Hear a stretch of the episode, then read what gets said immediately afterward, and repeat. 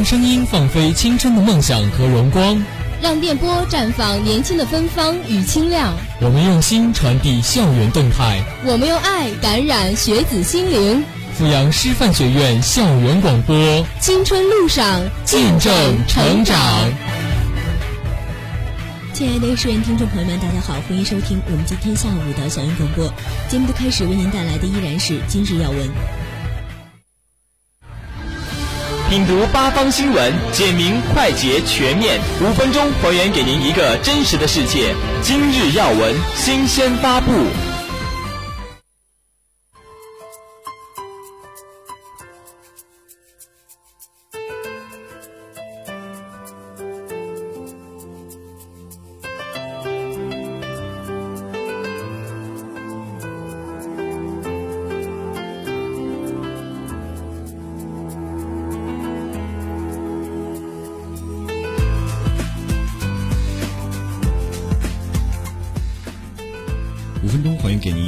的世界，这里是今日要闻。首先来关注国内方面。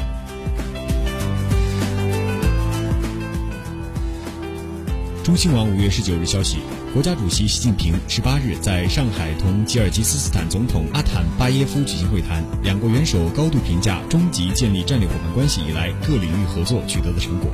决定共同致力于深化两国关系，维护地区和平稳定。习近平表示。中吉合作要高屋建瓴、着眼长远，坚持友好互信、互互利共赢。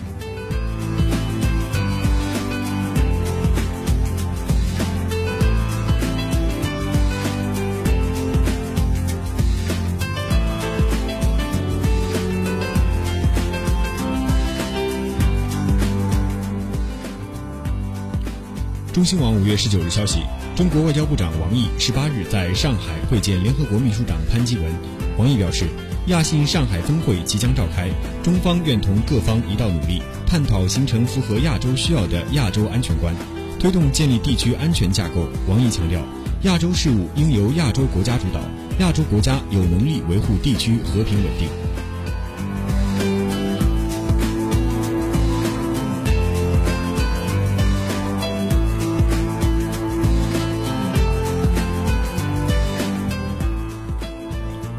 中新网五月十九日消息，外交部发言人洪磊十八日表示，中方从即日起已提升中国公民赴越南旅游安全提示级别，暂停部分双边交往计划，并将视形势发展研究采取进一步措施。此外，按照中国政府统一部署，交通部门已协调五指山等总数五千客位的五艘客轮前往越南河静省永安港接回我国部分在越人员。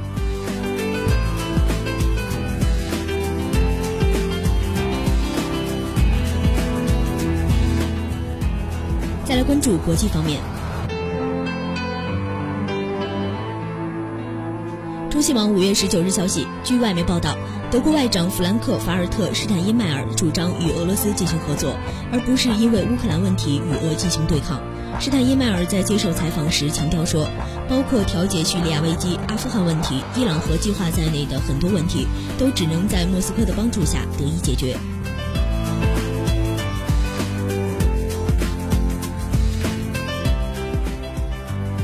中新网五月十九日消息，据日本共同社报道，共同社十七、十八日实施的日本全国电话舆论调查结果显示，对于首相安倍晋三要求政府和执政党进行讨论的解禁集体自卫权一事，赞成赞成者占占百分之三十九点零；对于不修改宪法，而是通过修改宪法解释来解禁集体自卫权的做法，表示反对者占百分之五十一点三，超过半数。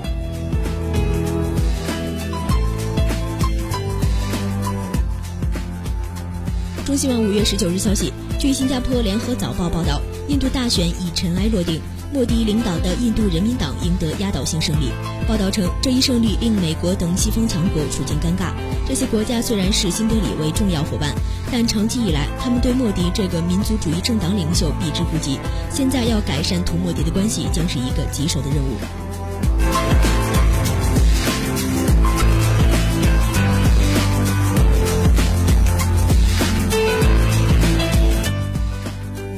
再来关注几条其他方面的消息。北京时间五月十九日，NBA 季后赛东部决赛第一场，步行者凭借着乔治贡献的二十四分和创今年个人季后赛新高的七次助攻，帮助步行者以一百零七比九十六扑灭热火。乔治第四节的一次关键二加一，也让詹皇彻底闭上了嘴。首轮面对老鹰，热衷于单打的乔治场均贡献二十三分、十个篮板、六个助攻。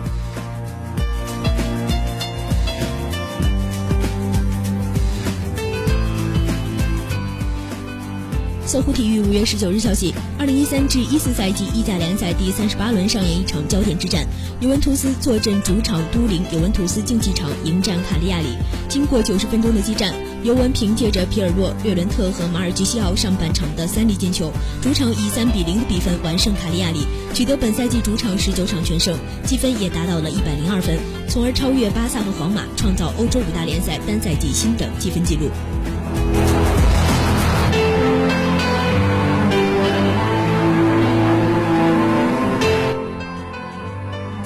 最后再来关注阜城明后两天的天气情况。阜阳明天晴，十八到三十二摄氏度；后天多云，二十到三十摄氏度。好的，那以上就是本期今日要闻的全部内容。下面的时间，一起走进本期的新闻周刊。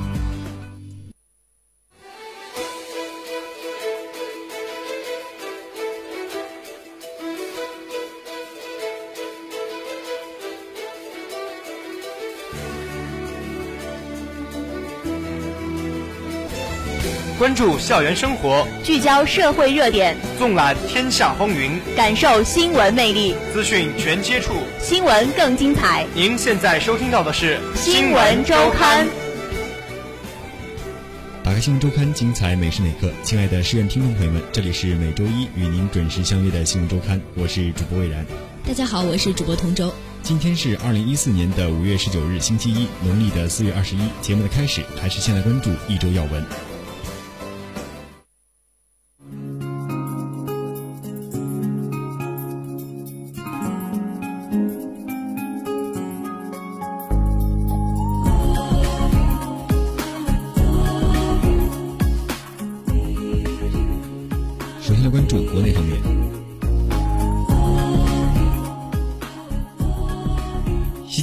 见巴基斯坦参议院主席布哈里。中新网五月十四日消息，中国国家主席习近平十四日在人民大会堂会见巴基斯坦参议院主席布哈里。习近平表示，中巴两国是全天候、全方位的战略合作伙伴，两国一直高度互信，在许多重大问题上保持密切沟通与配合，两国人民彼此有天然的亲近感，中巴关系堪称国与国关系的典范。中方感谢巴方在涉及中国核心利益和重大关切问题上给予的一贯支持，并高度重视深化中巴传统友谊与务实合作。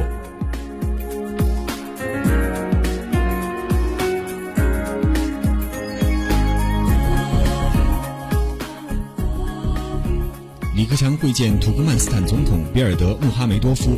中新网五月十三日消息。中国国务院总理李克强十三日下午在人民大会堂会见土库曼斯坦总统比尔德穆哈梅多夫。李克强表示，中土互为战略伙伴，中方愿与土方一道努力，推进两国战略伙伴关系又好又快发展。比尔德穆哈梅多夫表示，中国是土库曼斯坦重要的战略伙伴，两国合作成果丰硕，土方愿进一步扩大天然气对华出口。提高两国能源合作水平，深化经贸、农业、科技、交通、教育等领域合作，丰富两国关系的内涵。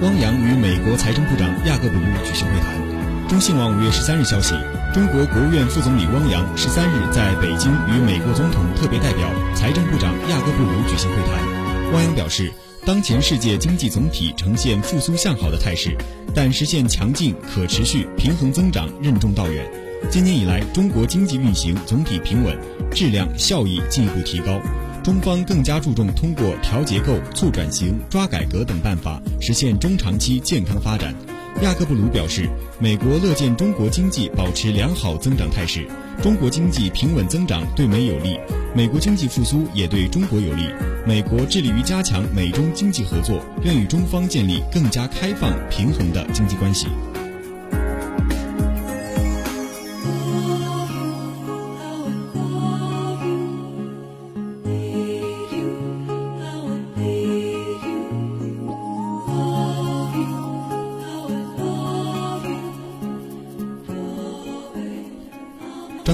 见葡萄牙总统席尔瓦。中新网五月十六日消息，全国人大常委会委员长张德江十六日在人民大会堂会见了葡萄牙总统席尔瓦。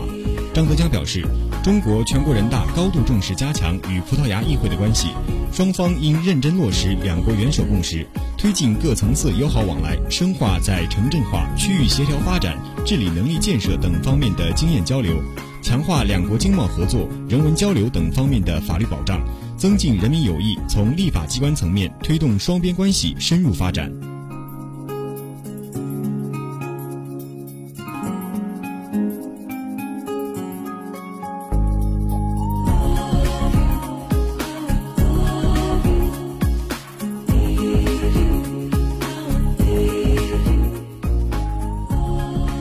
王毅同法国外长法比尤斯举行会谈。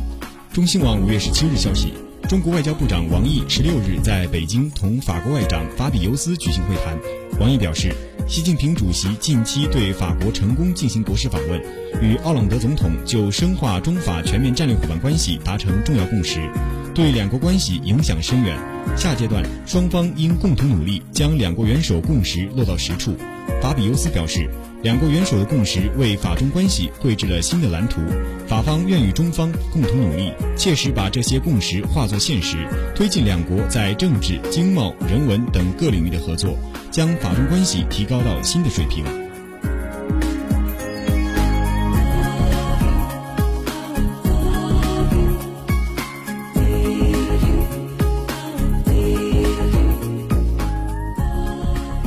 六轮中美战略与经济对话将于七月在北京举行。中新网五月十三日消息，美国国务院与财政部十三日联合宣布，第六轮美中战略与经济对话将于今年七月在中国北京举行。美方称，美国总统奥巴马特别代表、国务卿克里和财政部部长亚各布卢将与中国国家主席习近平特别代表、国务院副总理汪洋和国务委员杨洁篪共同主持本轮对话。美国国务院表示。本轮会议将着眼于讨论两国面临的广广泛的双边、地区和全球领域的短期和长期经济与战略利益的挑战和机遇，同时将继续跟进克里今年二月访华和卢本周访华期间所进行的讨论。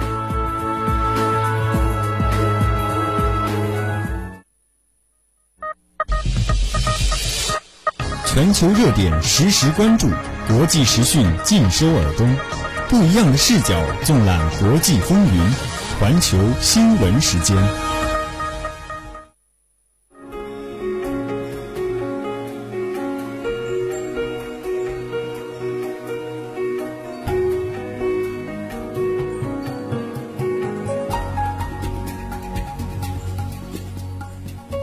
美国防长访问以色列，美以联合军演即将举行。中新网五月十七日消息，美国国防部长哈格尔十六日在耶路撒冷会见了以色列总理内塔尼亚胡和总统佩雷斯，就美以关系及地区问题展开讨论。而在此前一天，哈格尔与与以色列国防部长亚阿龙会面，并访问以色列哈特佐尔空军基地。就美美以在安全方面的合作和即将进行的联合军演进行交流，哈格尔重申美国政府对阻止伊朗拥有核武器的承诺，强调美国目前对以色列的支持达到了空前的高度，并表示美国对以色列的安全所承担的责任绝不动摇。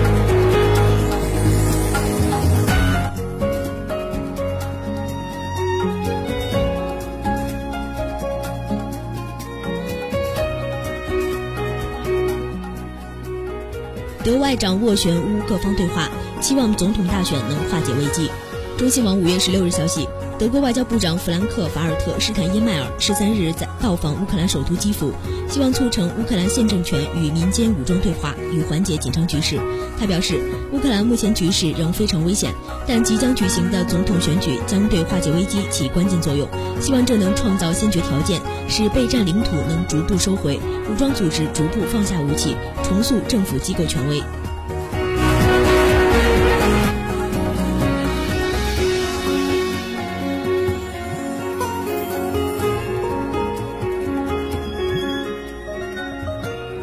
外交部表示，普京访华将大力推动俄中关系发展。中新网五月十五日消息，俄罗斯外交部发言人卢卡舍维奇十五日在莫斯科表示，俄总统普京即将对中国进行的访问将大力推动俄中关系发展。他还表示，俄中经济合作发展迅速，能源合作成为主要动力，双方致力于扩大投资合作，地区间合作积极发展。此外，两国在人文领域的大规模交流活动增进了两国间友好关系；两国在教育领域的合作拉近了两国人民间的距离。应中国国家主席习近平邀请，俄罗斯总统普京将于五月二十日至二十一日对中国进行国事访问，并出席在上海举行的亚洲相互协作与信任措施会议第四次峰会。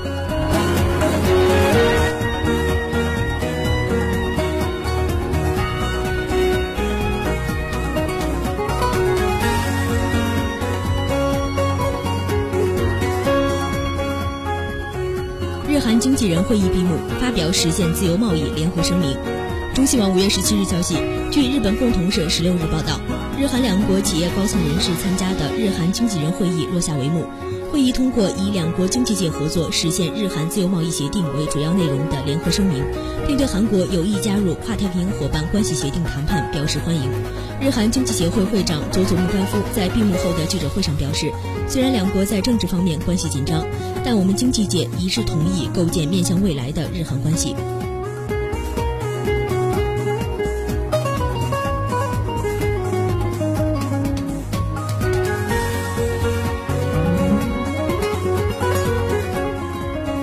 朴槿惠会见世贸组织总干事，磋商多边经贸事宜。中新网五月十六日消息，据韩联社报道，韩国总统朴槿惠十六日在青瓦台接见了到访的世界贸易组织总干事阿泽维多，并与他磋商了有关多边经贸体系前景和多哈回合贸易谈判未来进程等事宜。据韩国总统府青瓦台介绍，朴槿惠和阿泽维多一致认为，韩国经济通过出口实现了飞跃发展，这得益于关贸总协定起到了应有作用。今后要继续推动多边经贸体系的发展和贸易自由化。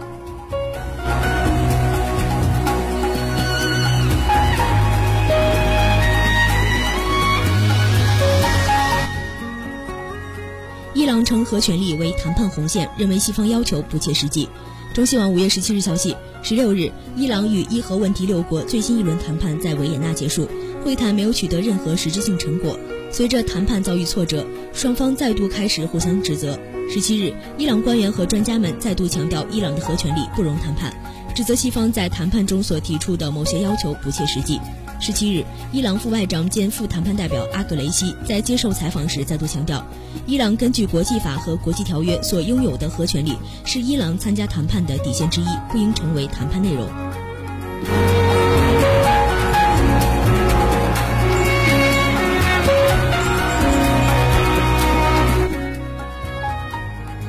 以上就是本期新闻周刊时政方面的消息。如果您对这次新闻有着自己的看法，或者是您的周围也发生了一些新鲜的事儿、有趣的事儿，您可以随时与我们取得联系，可以拨打我们的热线电话二五九幺五零二二五九幺五零二，我们期待着您的来电。同时呢，您也可以关注我们阜阳师范学院广播站的新浪微博。好的，那接下来让我们稍事休息，送上一首好听的歌曲。歌曲之后再来关注其他方面的消息。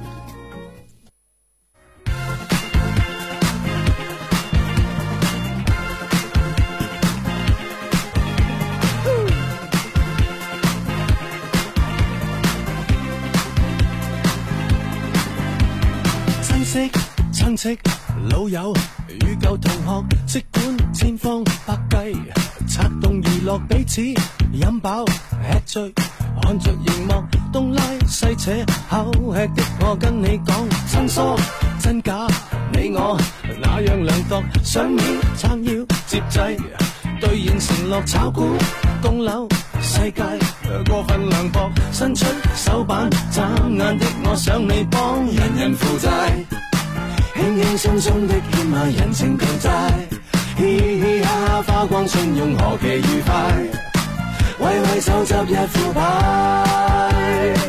靠友谊之光放大碌卡，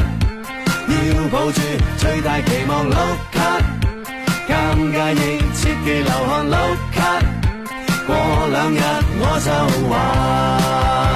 还完又系老友貴貴碌卡，要抱住最大期望碌卡，尷尬亦切忌流汗碌卡，过两日我就还，还完又系你个死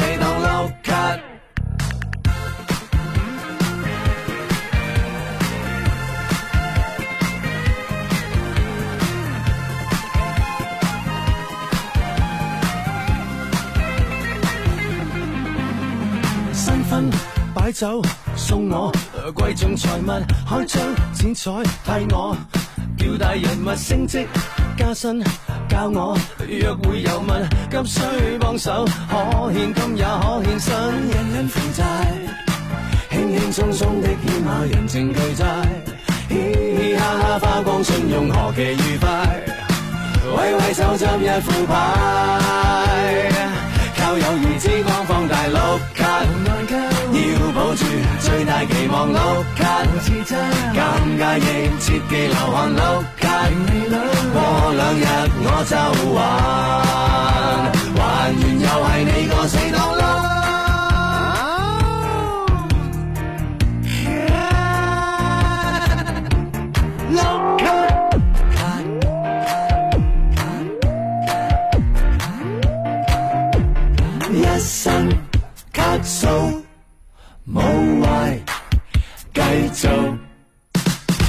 人人負債，輕輕鬆鬆的欠下人情巨债，何其愉快，靠友誼之光放大碌卡，要抱住最大期望碌卡，尷尬亦切忌流汗碌卡。過兩日我就還，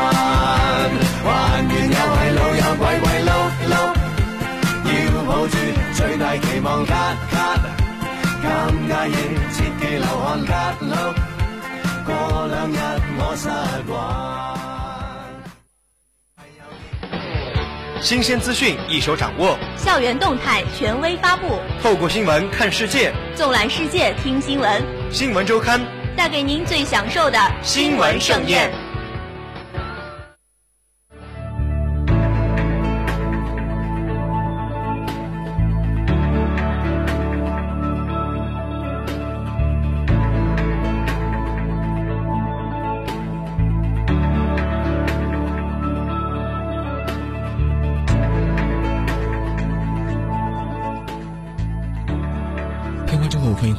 现在收听到的依然是每周一与您准时相约的新闻周刊。下面的时间，一起走进本期的重点关注。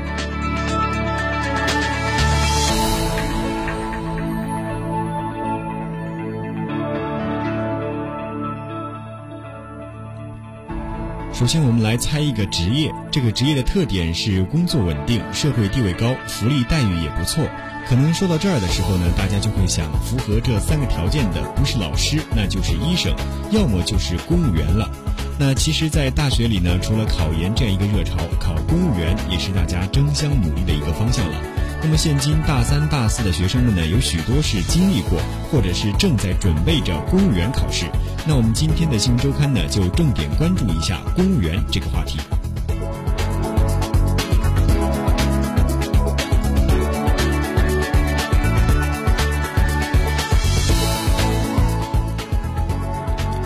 那说到公务员呢，首先我们了解到什么是公务员。公务员是指依法履行公职、纳入国家行政编制、由国家财政负担工资福利的工作人员。公务员职位按照职位的性质、特点和管理需要，划分为综合管理类、专业技术类和行政执法类等类别。那么，国务院根据《中华人民共和国公务员法》的规定呢，对于具有职位特殊性、需单独管理的，可以增设其他职位类别。国家根据公务员职位类别设置公务员职务序列，公务员的职务呢又分为领导职务和非领导职务。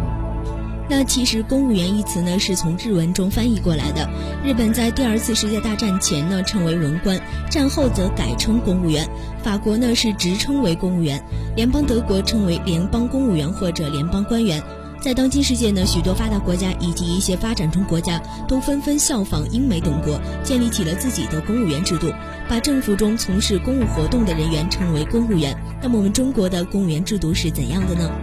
中国国家公务员制度的基本内容呢，在《国国家公务员暂行条例》中是有第十八章八十八条，一共是规定了十种制度，其中包括职位分类制度、录用制度、考核制度、任免制度、职务升降制度、奖惩制度、培训制度、交流制度和回避制度，还有申诉控告制度。中国的国家公务员是在中华人民共和国政府中行使国家的行政权力、执行国家公务的人员。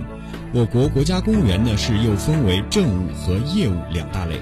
那公务员考试历来在学历和学位的要求上呢是非常高大上的，要研究生以上的学历。那这也曾经是让许多的社会人士是望而却步。那最近呢有一个通过对近来公务员试考的学历要求进行的比对，那么之后呢发现试考的学历门槛呢是呈现一个下降的趋势，而且该门槛呢是明显低于国考和省考的相应要求。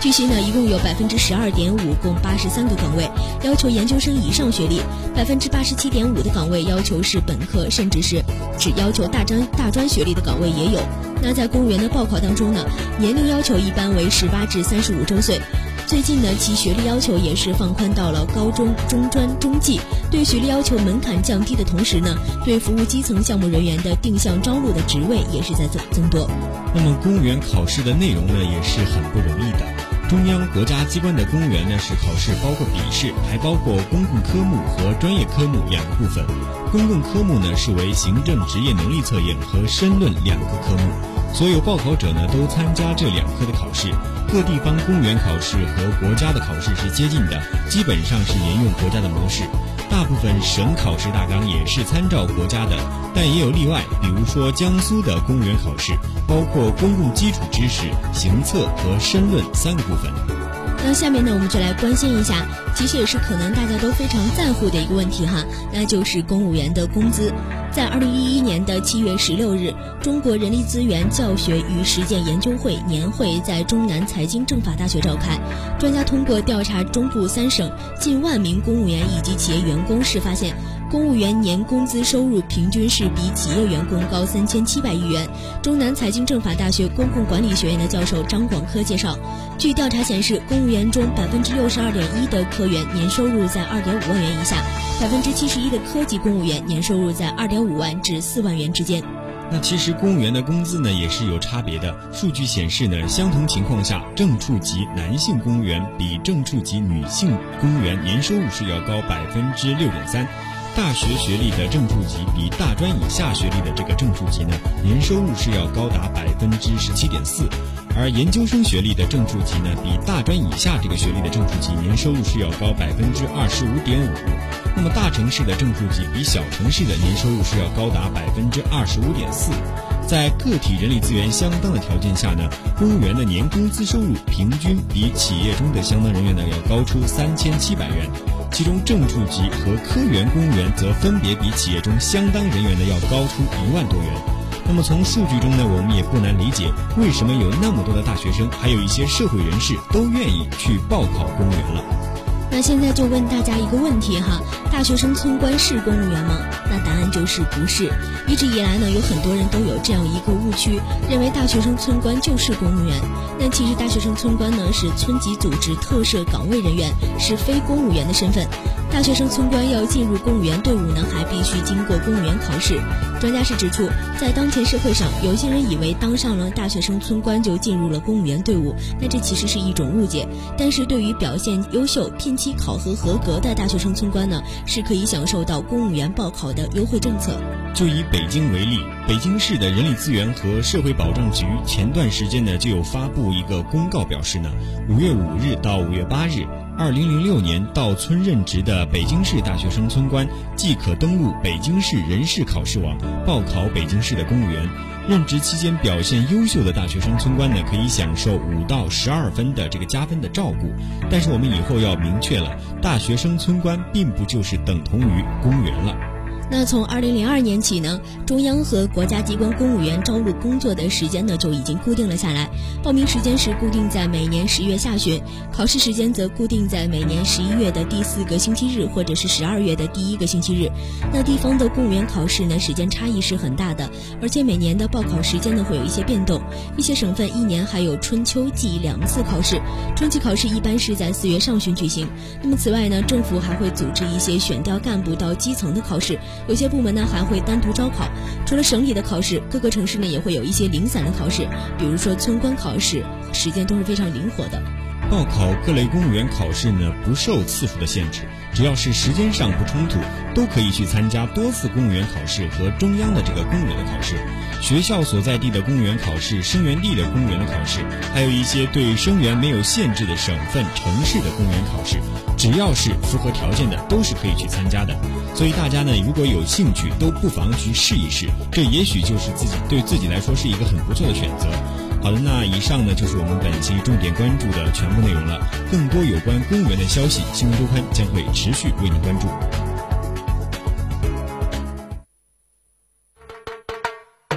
关注最新鲜的校园动态，发布最及时的校园资讯，校园风云，大事小情，尽在师院纵横。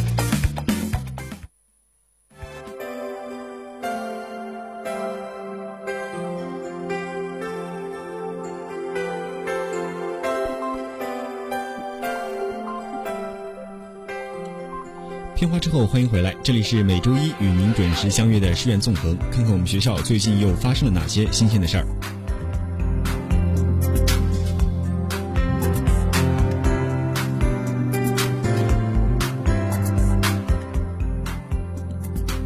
文学院积极开展诚信教育，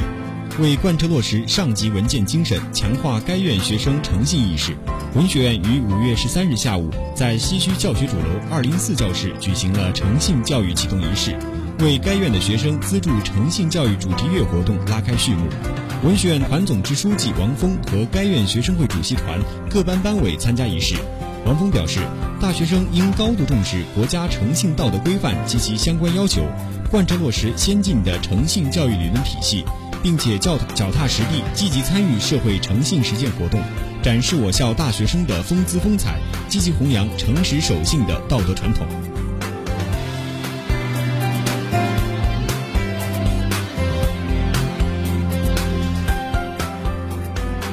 校工会成功举办青年联谊交友活动。五月十一日上午，校工会精心组织的青年联谊交友活动在西湖校区体育馆举行。我校及府城部分单位的三十余名青年职工参加了本次活动。这次联谊交友活动使青年教职工在趣味游戏中自然放松身心，在沟通交流中打破了陌生感，消除了交往紧张，体验到了主动交往、结交朋友的乐趣，也进一步丰富了我校青年教职工的业余生活，加强了校内外各单位青年的沟通交流，增进了友谊。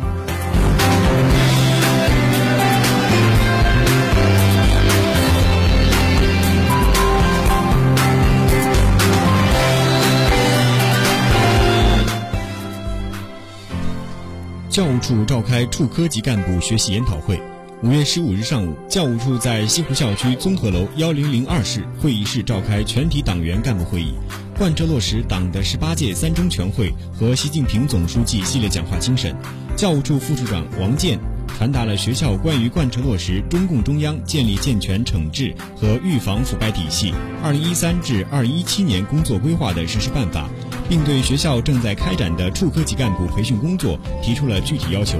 会上，教务处副处长于洪亮、评鉴办副主任丁超和相关科室负责人分别介绍了个人学习十八届三中全会、习近平总书记系列讲话精神的体会，交流了各自参加学校处科级培训班的学习成果。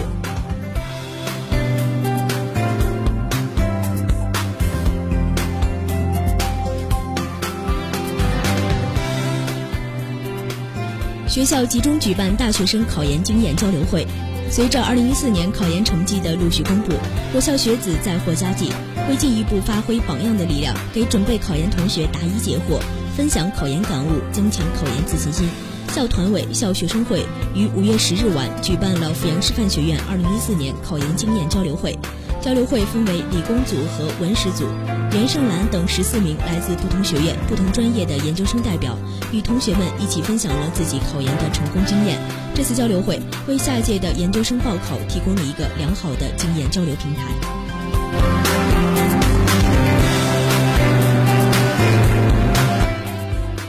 节目的最后，送上一首好听的歌曲。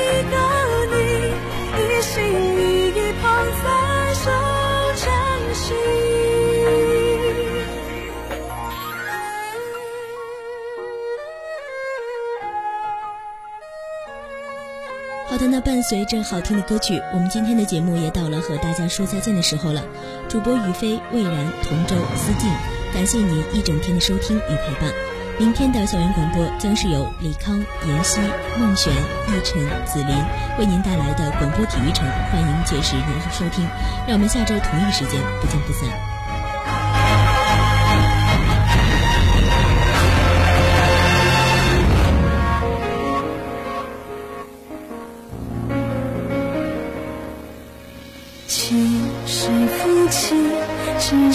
神话的默契的气息，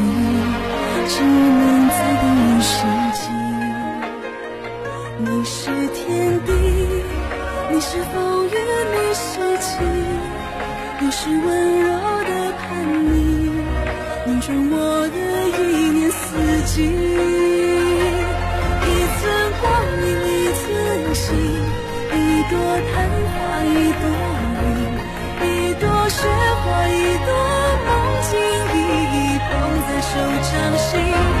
一颗尘埃一菩提，一颗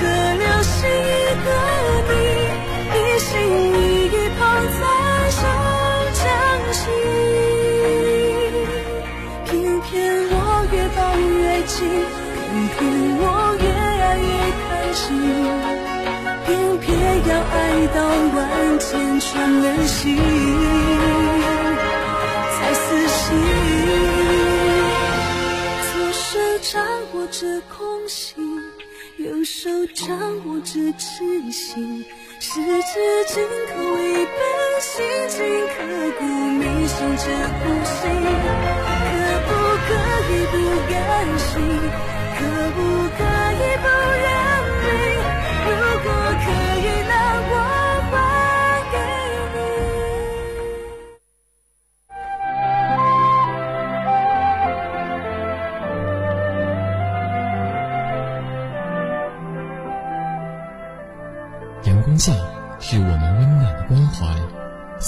中有我们不变的守候。阜阳师范学院校园广播，真诚相伴每一天。